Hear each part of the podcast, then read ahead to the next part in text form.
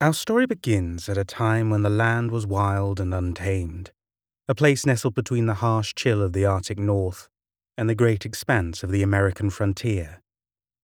This is the late nineteenth century, in the Northwest Territories of Canada, a place where the earth below your feet speaks a language as old as time itself, and the winds whisper tales of the ancients. In this rugged frontier, we find a man named Swift Runner. He's a respected trapper and guide, his skills honed from a lifetime lived in harmony with the wilderness. He's not a solitary figure, far from it. Swift Runner's world is warmed by the love of his family, his wife, his pillar of strength, and their five children, each one a reflection of their parents' love and resilience. They are a part of a larger community, a vibrant tapestry of tribes, settlers, and traders, each thread intertwining with each other, creating a complex yet unified picture of survival, cooperation, and respect for the land they call home. As the sun sets each day, painting the sky in hues of orange and red, Swift Runner's children gather around the fire, their innocent faces illuminated by its flickering light. The air fills with their laughter, their stories, their hopes and dreams, blissfully unaware of the darkness that lurks beyond just their cozy circle of warmth and safety. But as the seasons change, as the trees shed their leaves and the rivers freeze over, an unseen chill begins to creep into this idyllic scene. It's not just the cold of approaching winter. It's something else. Something ancient. Something dark. Life in the Northwest Territories takes a grueling turn. The rivers freeze, the trees stand bare, and the once plentiful game retreats into the depths of the forest. The community, once vibrant and lively, is now cloaked in a silence that only winter can bring. It's not just the cold that's biting. It's hunger. It's fear.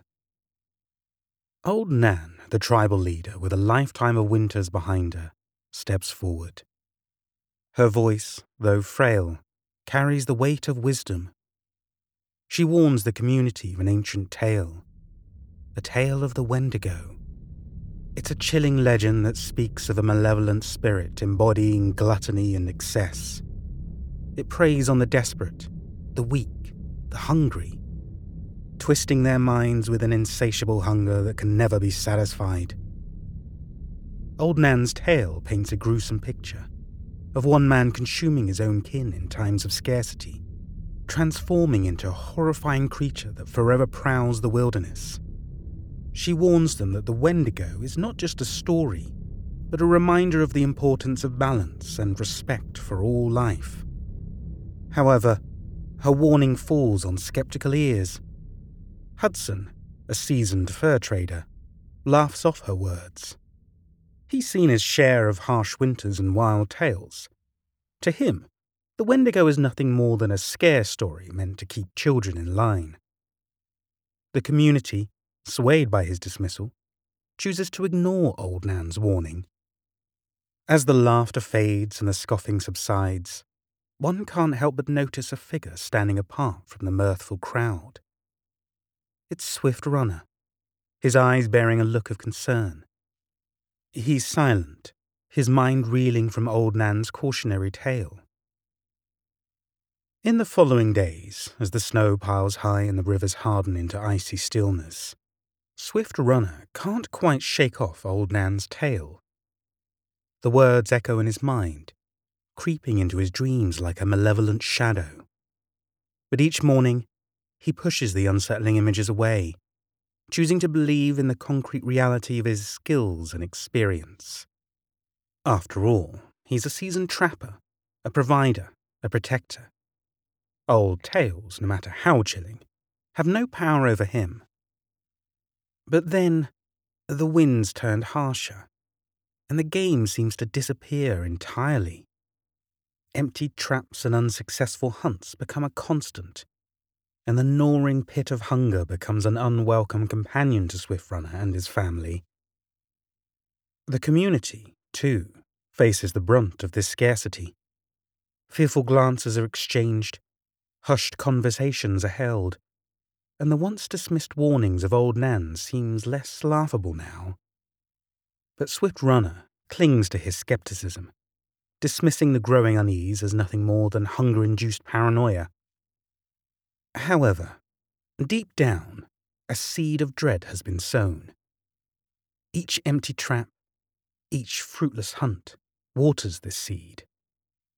As desperation grows, so does this chilling thought. Could the Wendigo be more than just a tale? Swift Runner refuses to believe it. He has to. For the sake of his family, for his own sanity, he cannot entertain the fear that's creeping at the edge of his consciousness. One day, Swift Runner finds himself sharing a fire with a storyteller, an old man revered by the community for his knowledge of their people's lore and history. His eyes, aged by time and wisdom, hold a sense of calm that feels stark against the unnerving stillness of the winter. In the flickering firelight, the storyteller tells Swift Runner about the Wendigo in more depth.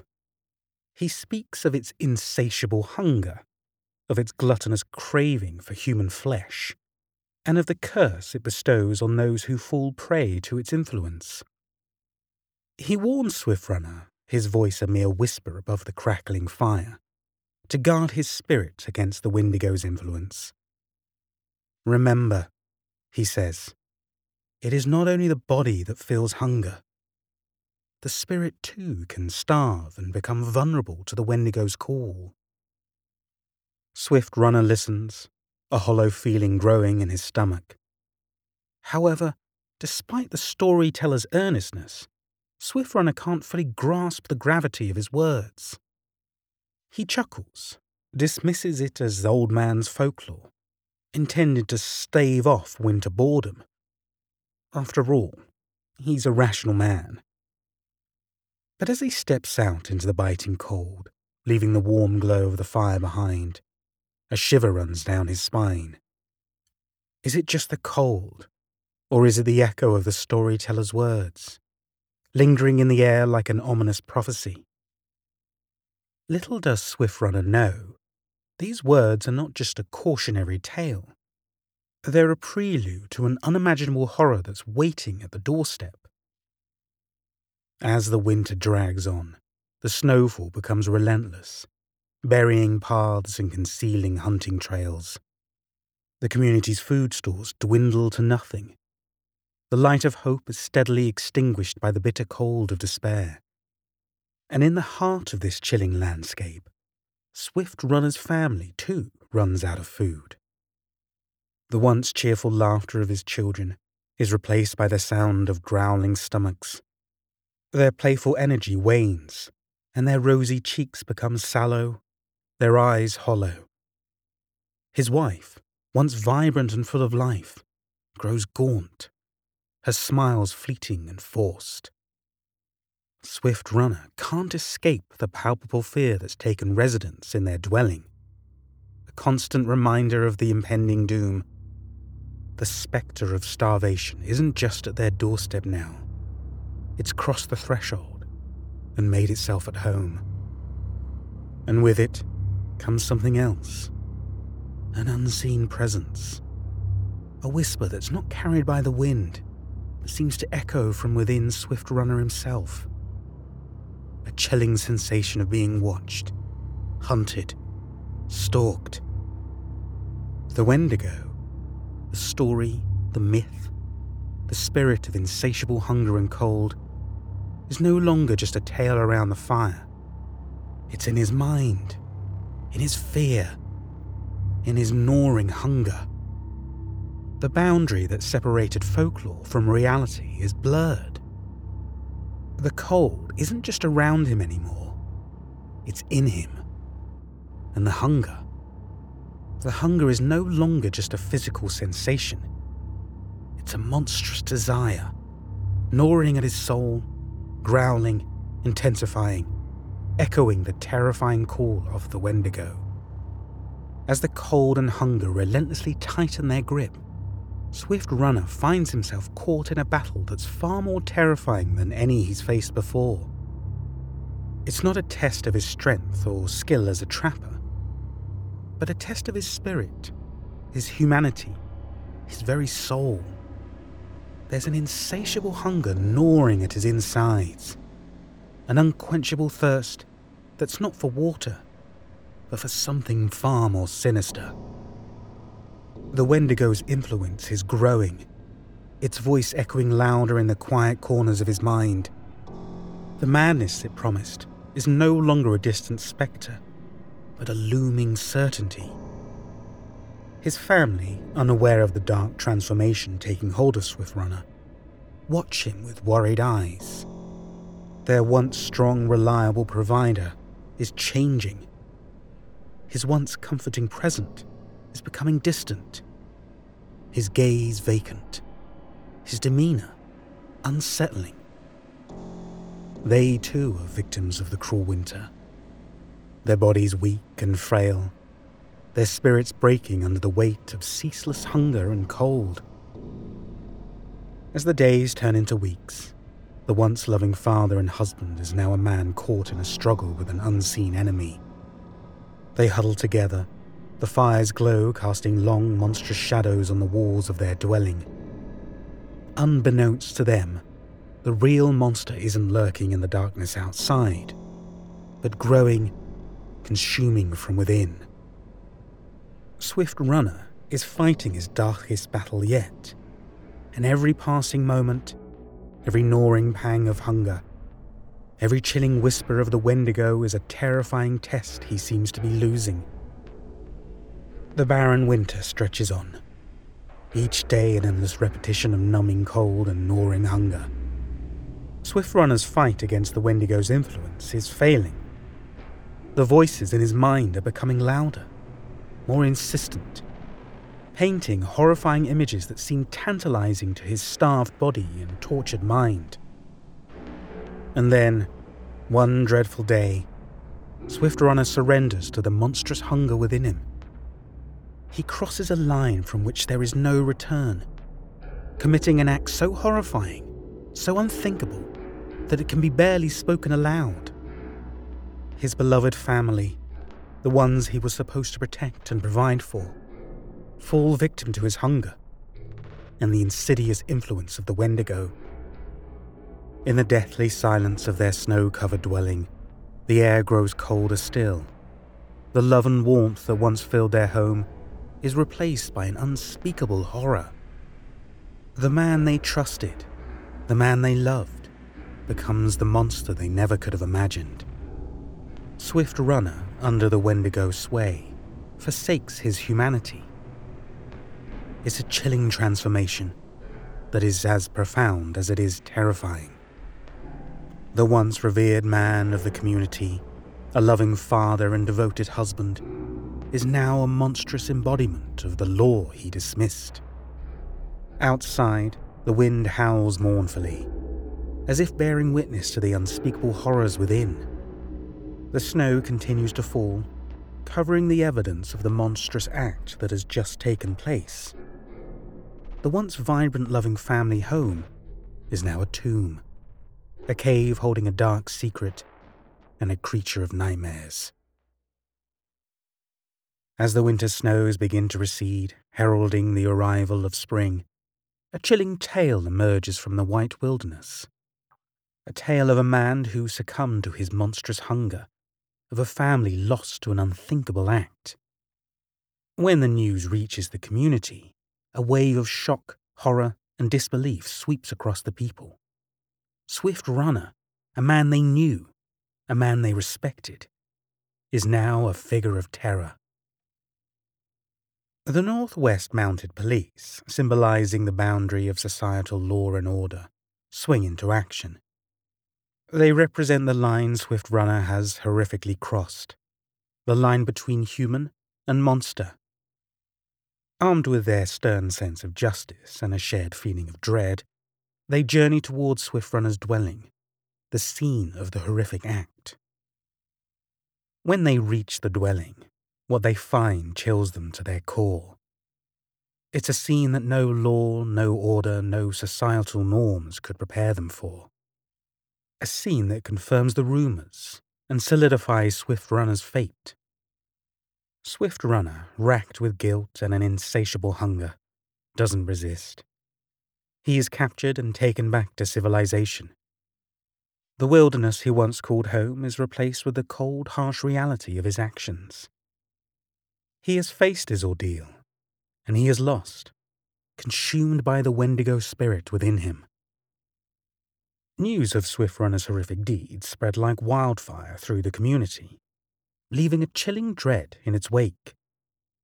People who once laughed and traded stories around a fire now stand in stunned silence, their faces ashen, their hearts heavy with dread. Old Nan, an elderly voice of ancient lore, watches her worst fears come to life. Her warnings, once scoffed at, now echo hauntingly in the minds of the community. There's a deep sorrow in her eyes, a mixture of regret and anguish for the dismissed wisdom that might have prevented such a catastrophe. Among the shocked faces, Hudson, the seasoned trader, remains stubbornly in denial. Yet beneath the exterior gruff, there's a palpable unease. The laugh lines that once graced his face now seem to carve deeper into his skin, each one a stark reminder of the ridicule he threw at the old tales. The community stands on the precipice of bitter reality, a horrifying truth brought about their own disbelief. The road back, it seems, is a path steeped in remorse and filled with haunting echoes of a warning ignored. With a face as cold as the winter winds, Swift Runner stands trial, his eyes devoid of any semblance of humanity. He stands tall, defiant, a chilling testament to the destructive power of the Wendigo. The man who was once a respected trapper and guide, a loving husband and a doting father, is now lost, buried deep beneath a monstrous appetite that can never be sated. His words, chilling as ice, reverberate through the courtroom. "It was the Wendigo," he repeats, over and over. The room grows colder with each utterance. His lack of remorse, his continued insistence on his transformation into the Wendigo, sends shivers down the spines of all who hear him. Swift Runner's transformation is complete. His horrific actions and his chilling demeanour in the face of justice serve as a grim resurrection of the Wendigo myth. The community watches in terror, their hearts filled with fear, and their minds haunted by the grim spectre of the Wendigo's power. Swift Runner has become the embodiment of the Wendigo, a chilling reminder of the terrible power that ancient lore holds, a horror reborn in the heart of their own community. Under the grey, watchful sky, Swift Runner meets his end. The executioner, a figure shrouded in the shadow of duty and justice, carries out his grim task with a solemn precision. As the rope tightens, Swift Runner's tale draws to its chilling close, forever sealing his fate as the embodiment of the Wendigo. His death does not bring relief, but instead a haunting silence. The whispers start to circulate, filling the air with a chilling dread that lingers long after Swift Runner's demise. His horrifying tale becomes a spectre that haunts the community, a dark fable spoken in hushed tones around flickering campfires. In the bleak aftermath of Swift Runner's haunting saga, the community is forever marked. The once cheerful gatherings, full of laughter and shared stories, now hold an air of caution and unspoken fear. The narrative of their existence, once so grounded in the mundane struggles of survival, has been irrevocably twisted into a chilling chronicle of horror. Old Nan's once dismissed tales of the Wendigo, the horrifying embodiment of gluttony in excess, have become stark, terrifying reality. Her words, once seen as mere ghost stories, have now transformed into prophetic warnings. The tale of Swift Runner, a respected trapper and guide, a loving father, a protective husband, who turned into the very manifestation of the Wendigo, is etched into local lore. It stands as a horrifying testament to the unseen forces that linger on in the edges of our world. His story, once a happy narrative of a devoted family man, is now a chilling warning about the insidious power of the Wendigo. From the snow-capped peaks to the shadowed valleys, his tale whispers with the wind, serving as a dark cautionary tale that the true monsters lurk not only in the wilderness, but within ourselves when we let our darker desires consume us. This is the story of Swift Runner, the man who became the Wendigo, a tale that will continue to send chills down the spines of those who dare to remember. This story was written and narrated by me, James Deverell. Thank you for listening to this story. If you enjoyed my storytelling, don't forget to subscribe to this podcast for more Tales of High Strangeness. I started this podcast off the back of my YouTube channel by the same name, which formerly went by Mister Sinister. You can check out my older stories, which are still available on that channel. For short-form content, you can follow me on Instagram and Facebook via the handle at Tales of High Strangeness. For exclusive access to behind-the-scenes content plus more, check out my Patreon account. If you, or anyone else you know, has a story about anything related to High Strangeness, please reach out to me with a brief description to stories at daredeverell dot com. I don't need you to write the whole story, so you don't need to worry about being an English major. We'll be doing all the writing. You'll just need to be willing to jump on a call with me so we can have a chat and I can get the whole story. Thanks again for listening.